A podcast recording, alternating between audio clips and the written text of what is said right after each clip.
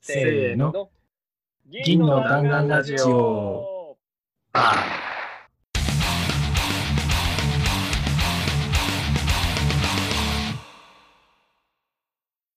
い、始まりました。銀の弾丸ラジオです。銀の弾丸ラジオはチームのチームによるチームのためのラジオです。私たちはシルバーバレットクラブというチームで普段から一緒に仕事をしています。もっとチーム開発を上手くなりたいという思いで、チーム開発やアジャイル開発に関するいろんな話をしていくラジオです。銀の弾丸ラジオではフィードバックを募集しています。ツイッターで、シャープ銀の弾丸ラジオもつけて、感想、まさかり、チームやメンバーへの質問、ラジオで取り上げてほしいテーマなど、どしどしツイートしてください。ということで始まりました。イエーイイェイエーイ。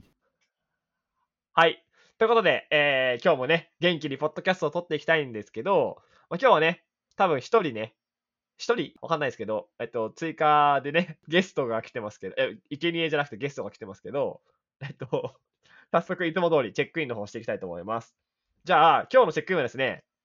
まあ今ね、ちょっとこうコロナ禍でね、なかなかこう、いろんなところに行きづらいんですけど、今行きたいところで行きましょう。どこでもいいですよ。ほ今行きたいなって思ってるところ、あの、で、思いついたところちょっと喋っていきましょうか。じゃあ、自分の方から行きたいと思います。はい、えー、チームの元気担当、よべです。まあ今行きたいところは、やっぱり今ちょっと海外とか行きづらいんですけど、あれなんですよね。ずっと行ってみたいところがあって、それが、まあ砂漠かサバンナに行きたいんですよね。わかる？じゃあなぜかというと、やっぱりね、あれなんですよね。生きる力って大事じゃないですか。だから、やっぱ砂漠とかサバンナって結構大変そうだから、そこにこうなんかね、ナイフ一本とかでこう降り立って、半年ぐらい生きるみたいな生活ちょっとしたいなって昔から思ってたんで、まあそうじゃなくてもやっぱ、あ砂漠とかサバンナって行ったことないので、どういう環境なのかなとか、そこでどう生活するのかなみたいなのはちょっとね、あの本当に行きたいなと思ってるんで、早くコロナが終わらないのかなと思ってます。はい、じゃあ、佐藤行きましょうか。はい、えーチームのお仕事担当の佐藤です。えっ、と、自分が行きたい場所は、はい、えーとにかくライブに行きたいなってずっと思ってます。ああ、現場でね、現場に行きたいとね。ちょっとお仕事のね、現場に行きたいなって。そうだよね。普通の仕事はもうリモートでいいんですけど、お仕事だけはちゃんと現場主義で行きたいなと、行きたいなと思っています。はい、ありがとうございます。では、宮田さん。う。はい。えーチームの BGM 担当の宮崎です。僕はまあベタですけど、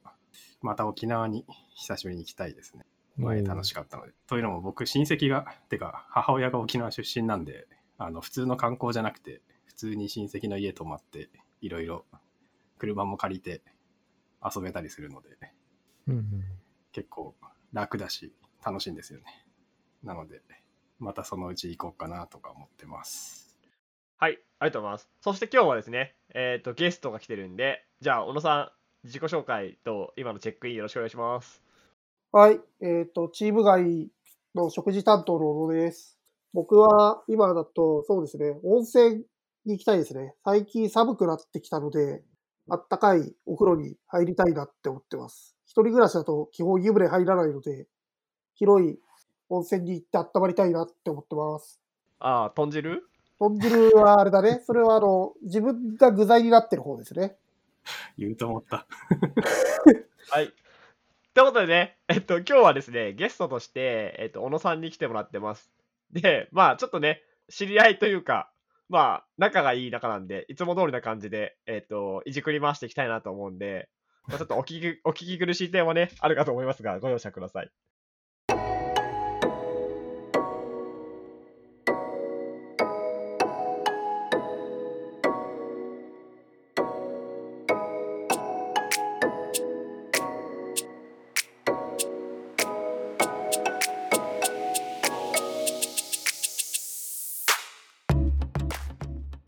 ということで、早速なんですけど、ちょっと小野さん、もうちょっとですね、ちゃんと自己紹介してもらってもいいですか？はい。えーっと、現在は、リクルートライフスタイルっていう会社で、おデータ基盤、えーっと、リクルートライフスタイル横断のデータ基盤の開発運用チームに所属していて、そのうちの運用の方の基本はチームリーダーをやっています。で前職が、えーっと、こちらの3人と一緒の楽天で、メール配信基盤開発運用をやっていて、まあ、その時何で出会ったのかあまり覚えてないですけど、仲良くさせていただいて、デブサビに一緒に出たりとか、いろいろ夕飯を食べてたりとか、話をいろいろしてたりっていうので、今も仲良くさせてもらってるっていう関係性な気がしています。よろしくお願いします。はい、ありがとうございます。はい。そう、なんか小野さんは結構、なんですかね、まあ、前職の時からまあ仲良くさせてもらっていて、で結構ね、それこそスクラムギャザリングとか、まあ、いろんな勉強会とかにも一緒に参加したりしてるんですけど、あんまり外で喋ったりすることはないんですよね、小野さん。僕はないですね。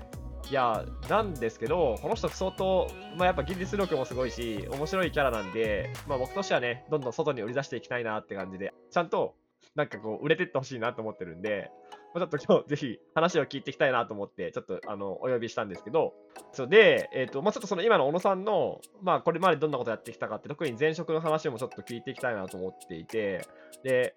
確かにさ、そもそも小野さんと僕らってどういう接点だったのかみたいなところって、ちょっと思い出していきたいんですけど、まずそもそも、えっと、会社に入ったタイミングで言うと、まあ、佐藤龍と自分は2009年に新卒で同じタイミングで入社していて、小野さんは次の年だよね。そうです。僕は2010年入社ですね。そうそうそう。で、まあ、なんで、結構ね、最近になってるんですよね、意外と。そうですね。そんな入ってすぐ仲良かったとかではないですね。うん全然部署とか仕事上で絡んだことはほとんどないので、はい。何で あったんですか？そう。何であったんですかね？僕は、その、およべさんとか、里優さんとかは、その、社内の勉強会とかを開いたりとか、お話を結構されていたので、一方的に知ってはいて、うんうんなんで、Facebook とか Twitter は多分結構前からつながりを結構前から持って、いる気がします。なんか前に調べた時確か7年前ぐらいにフォローされてた。そうですよね。喋り出したのは多分本当に3年とか4年前ぐらいな気がしますね。うん。そうですね。でそこは、そうですね、やっぱその前職は、楽天は同期が人多いので、そのまあ、小嫁さんとか里見さんの部署にいる同期経由とかでも、いろいろつながりを持ってっていうので、最初はお話をした気がします。うんうんえ本当は結構人見知りがは激しかったから、最初はあれですよね。目を合わせてくれないみたいなね。そうですね、全く目を合わさずに喋るっていう、ー、あ喋りはするんだよね。喋りは、ね まあただ結構、そのまあ、SNS 上とかでは前からつながりあったけど、その話し始めたりとか絡み始めたのはだいぶ後になってなんですけど、そこからは結構勉強会に一緒に参加したりとか、まあ、社内でもよくアイスクリーム一緒に食べたりとか、そうですね、その前職のイベントを一緒にやったりとかですね。そうですね、テあーックカーも一緒にやったりとか、はい、あとはまあ一番最初に言ったけど、そのデブサビで全く関係ないけど、チームのお仕事の中に入って、一緒に発表させてもらったりとか、そうですね、だから結構あれですよね、まあ、晩年晩年って死んじゃったみたいになってるけど、なんかさ、あれだよね、小野さんって、一緒のチームみたいにみんな結構思われていること多いですよね。外から見るとね多いで楽天外の人からだとなんかそんな風に。そうそうそうそそうですね、その、う。うん。このチームの方々がチーム転職をしするってなった時に僕はもうすでに転職をしていて、その時には、あれ、チームから離れたの？ってよく言われましたね。あ、もういるもんだと思われてそうそうそれぐらいは結構ね、割と、なんか小野さんが結構僕らのチームのところの席に遊びに来来たりとか、結構そうあの一緒にご飯食べたりとかしてたんで、割とね、一緒に過ごす時間は多かったですよね。そうですね。うんまあ、で、まあ、そんな感じで、いつ出会ったかよく分からずに、えー、と絡んでいたんですけど、小野さんの結構最初のその経歴というか、やってた仕事とかが割と面白いので、まあ、今の話今のやってることにつながっていくと思うんですけど、最初に配属された部署が、あれなんですよね、メールを送るというか、そういうところの共通サービスの部署ですよね。はい。会社のメルマガを送る共通基盤を持っている部署ですね。はいはいはい。で、まあ多分ご存知の方は分かる通りで、やっぱ楽天って結構メールがすごい有名というか、まあいい意味でも悪い意味でも結構有名だったじゃないですか。そうですね、うん僕が入った当初は、本当に楽天メルマガって検索すると、指令とか、解約したりとか、ネガティブワードがよく出る。うん。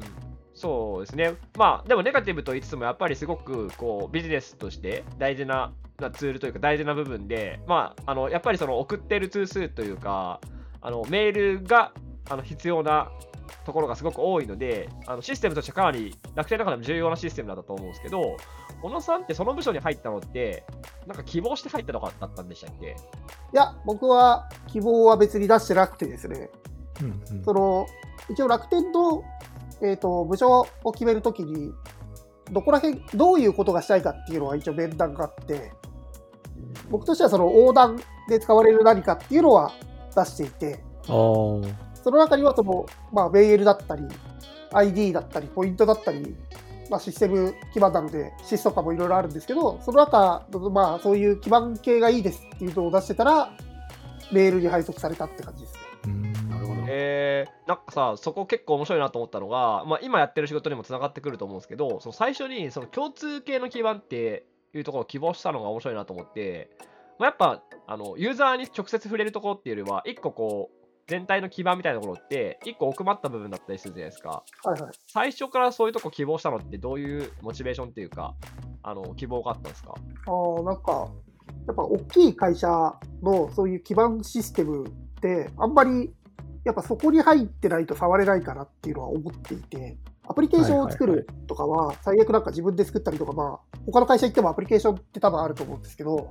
うんその、あのぐらいの会社の規模でメールを送るとか、あのくらいの会社の ID をずっと管理するとか、まあそういうデータをずっと持ってるとかって結構他では経験できなそうだなっていうのがあって、僕は横断とか、そういうなんか裏方の方を、システム的にもなんか厳しいめの SLA とか SLO がありそうなものもあるので、やっぱこう成長的にも楽しそうだなって思って選んだって感じですね。なるほど。ちなみにその、まあ確かに楽天とかってかなりこう、世界でも有数なメールを送信してる会社だと思うんですけど、まあ僕ら全員今もう楽天にいないので、まあ言える範囲でいいんですけど、伝わる範囲でどれぐらいのトラフィックっていうか、例えば世界でもかなり多いよっていうのが伝わるような表現とかってあったりします？世界でも、そうですね。一応公表されてる数だと、まあ、奥の桁を超える数は普通に送ってますね。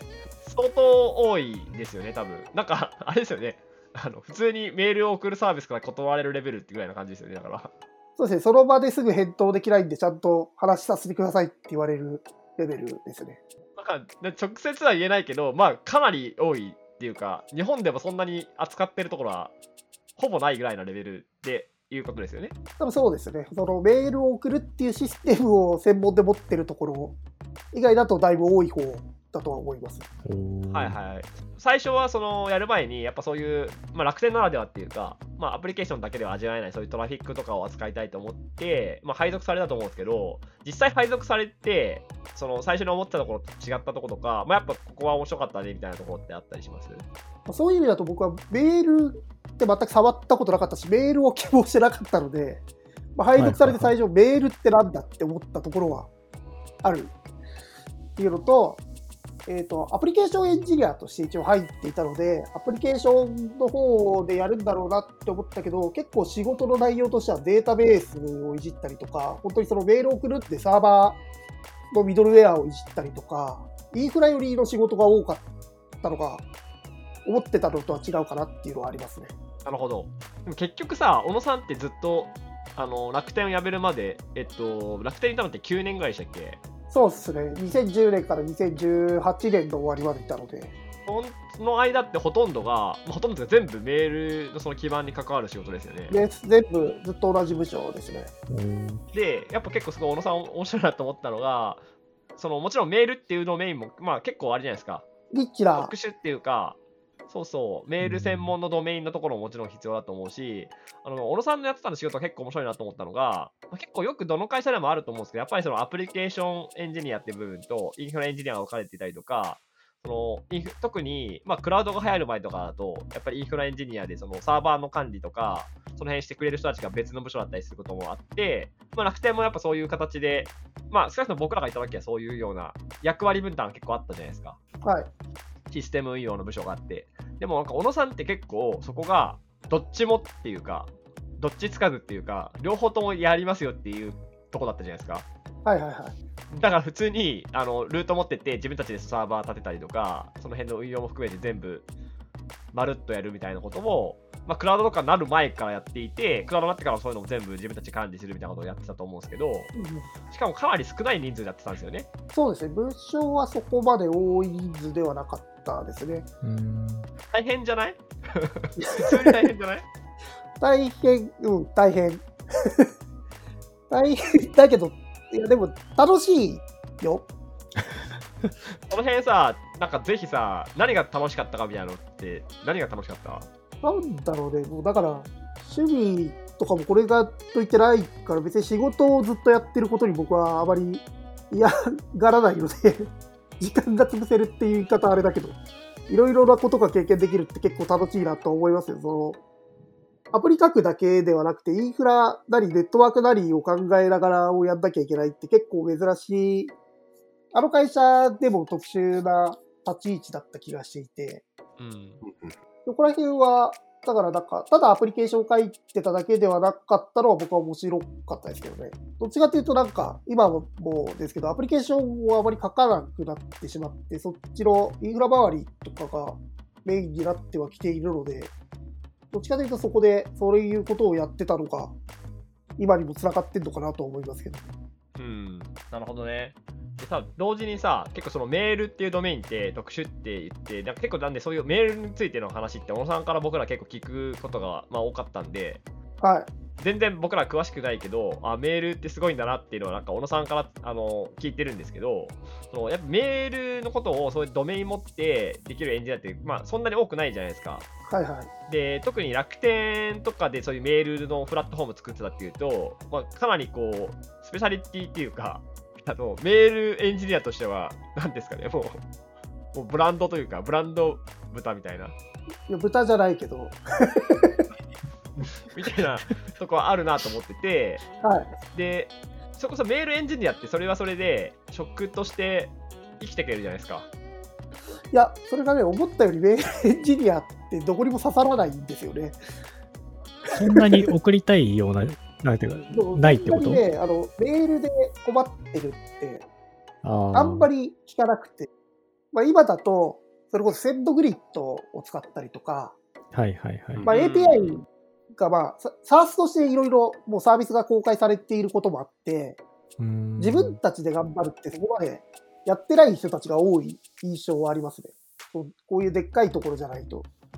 なるほどねただその、やっぱメールの知識が、お嫁さんたちがなかったっていうのをうんもう、まあやっぱメールって送ろうと思ったらなんか送れる印象があるじゃないですか。ただメールで送ればいいんでしょみたいな。うんなんですけど、その僕も入った時とかはそうだったんですけど、やっぱ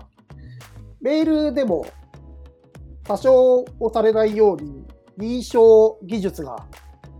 一般的にあったりとか、D キムとかね。うんそういうの、あ、そうそうですね。DKIM とか DMANC っていうポリシーを設定できるものがあったりする中で、そこら辺も、こう、うまくやってくれるんですよね。SARS とかだと。そうですね。なんで、一般の人はあまり気にせずに使えるっていう面ではいいんですけど、その一方で、その、本当に厳格なことになってきたときに、まあ、ドメインがどうなってるとか、うん例えばメールアドレスって、その、見えるアドレスと、実際に通信で使ってるアドレスが違ってたりするときはあるので、うんそういうところの設定どうするとか、いろいろなんか、細かいところは、やってみないと分かんないところはありましたね。いやなんかそれが結構面白いなと思って小野さんにやっぱそういうの聞いてたりとかそれこそその、えっと、認証とかの辺ってちょっとずつ変わってったとこもあるじゃないですか。最初は全然企画が違くてだんだんまあその DKM とか設定した方がいいよねって形で、まあ、その各クライアントとかもそこをチェックするあたりとかって形で、まあ、結構その同じメールを送ってるって言ってもその辺の設定の仕方とかがベストプラクティスっていうかなんか必要な対応とかが結構変わってくじゃないですか。うんうんで、一方で確かに結構その、特に楽天から出てその、見て思うんだけど、やっぱその SARS 使ってメールを送るとかもすごく多くて、で、メールってやっぱり、まあ今は結構アプリとか増えて、えっと、送ることの重要性が下がってるとはいえ、メールなくすことってできないとこって結構いっぱいあるじゃないですか。そうですね。やっぱその、一番最初のアクセスとしてはすごい優秀なツールだと思ってて、うんなんか、そうっすよねパ。スワードとかを送りたいとか、一番最初に接続する URL を伝えたいとかって時に、ちょっと教えるから電話番号教えてよとかって嫌がられるけど、なんかメールだったら、捨てアドを作ってそこに送ってくださいとか全然できると思ってて、うん。そういう意味では全然メールってアクセスポイントとしてはすごい優秀だと思ってるんですけど、やっぱそれが届かないとサービスが始まらないっていうのだと結構重要なものかなっていうのは思いますね。そうですよね。普通にそんなにメール詳しくないけど、メール普通にうちのサービスでも送ってるよってサービスめちゃめちゃ多いと思うんですね。で、まあ、やっぱなるべくメールの通数減らそうとか、まあ、 notification とか、別のそのつあの伝える手段にしていこうって言っても、やっぱり使ってる人のそのリテラシーの話もあって、メールってやっぱ普段普通に送るサービスが多いと思うんですけど、でもやっぱその特にその SARS とか使うから余計ですけど、なんかポチポチってやったら遅れちゃうじゃないですか。そうなんですよね。で、意外とポチポチってやっただけだと、さっき言ったような必要な設定とかってまともにされなかったりとか、うん。あるんだなってことが、こう、外に出て、そういうの使うようになって、やっぱ、あ、これ小野さん言ってたやつじゃんとかなって、結構僕らだと困ったら小野さんにちょっと相談するとか普通にやるんですけど、でそうですね。意外と受けましたね。あんまりね、その辺をなんか意識せずに使っちゃうこと多いですよね、メールって。そうなんですよ。結構だからその辺は技術としては知らないけど面白いところ、まあ面白いっていうかリッチだけどすごい需要はあるところだとは思いますね。うん。やっぱあれじゃないですか、メールで困ったら小野さんにこう仕事を発注すればいいって感じですよね。でそれで、そう、そのメールの相談の、あの僕今、副業ができる会社になったので副業は探してるんですけど、はいはいはい。自分で何が得意かってなると、こうまあ最近アプリケーションも書いてないし、何だろうって思うと、やっぱメールは相談受けれるなと思って、それをもう一回その副業サイトの人に相談してみたんですけど、おアピールポイントでメールの相談とか、メール届かない人に対してコンサルできますみたいなのってどうですかねって言われたら、そんな相談を受けたことないですねって言われて、あそうだよねみたいな。いやなんかでも思思うんですけどそれって確かになんかメメインとしてメールの相談がっていうのがその聞きたい相談したいこととしてはもちろん少ないとは思うんですけどさっき言ったみたいに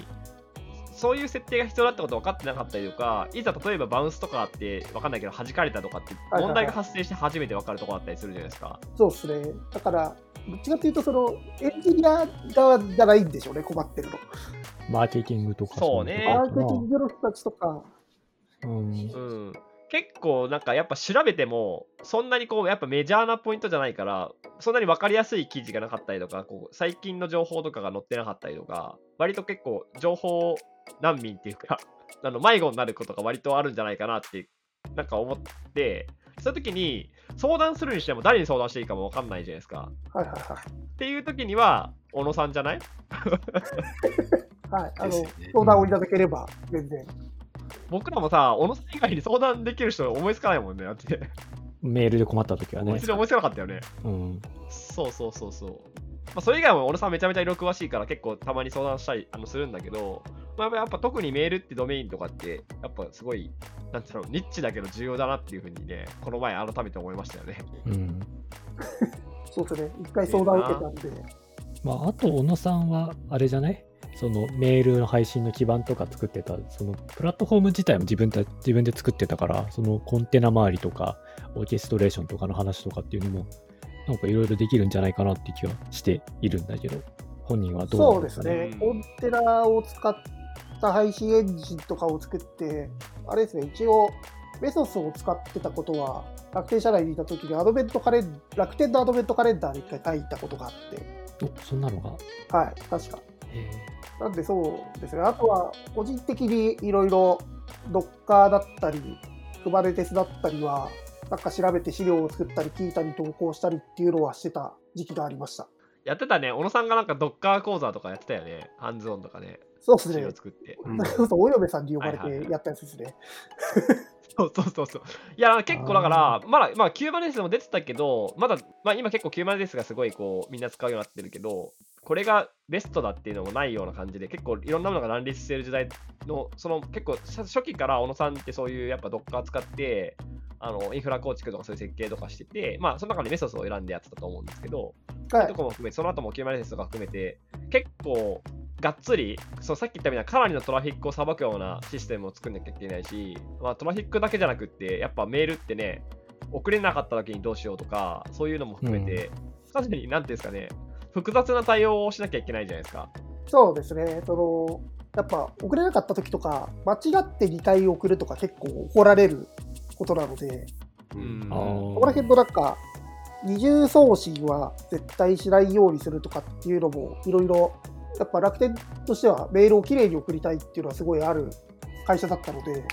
うん。システムとして考えたりっていうのは面白かったですよね。うん、そう、だからかなり小野さんのその作ってる、結構まあ何回かその、えっと、システムリプレイスっていうか、新しく基盤を作り直すみたいな話はもうなんかちょいちょい小野さんがやってる時に、そういう仕組みの話とか聞くのは面白かったんですけど、まあ今ね、そこの昔の話を具体的に聞くのは多分できないと思うんですけど、飲み会の時とかでなら、れば、そうね。そうだよね。まあちょっとね、飲み屋とかだったらね、言えるかもしれないけど、あんまりね、公共の電波に乗せるのは、公共の電波なのかっていう問題はあるけど、インターネットだからね。はい。後編へ続く。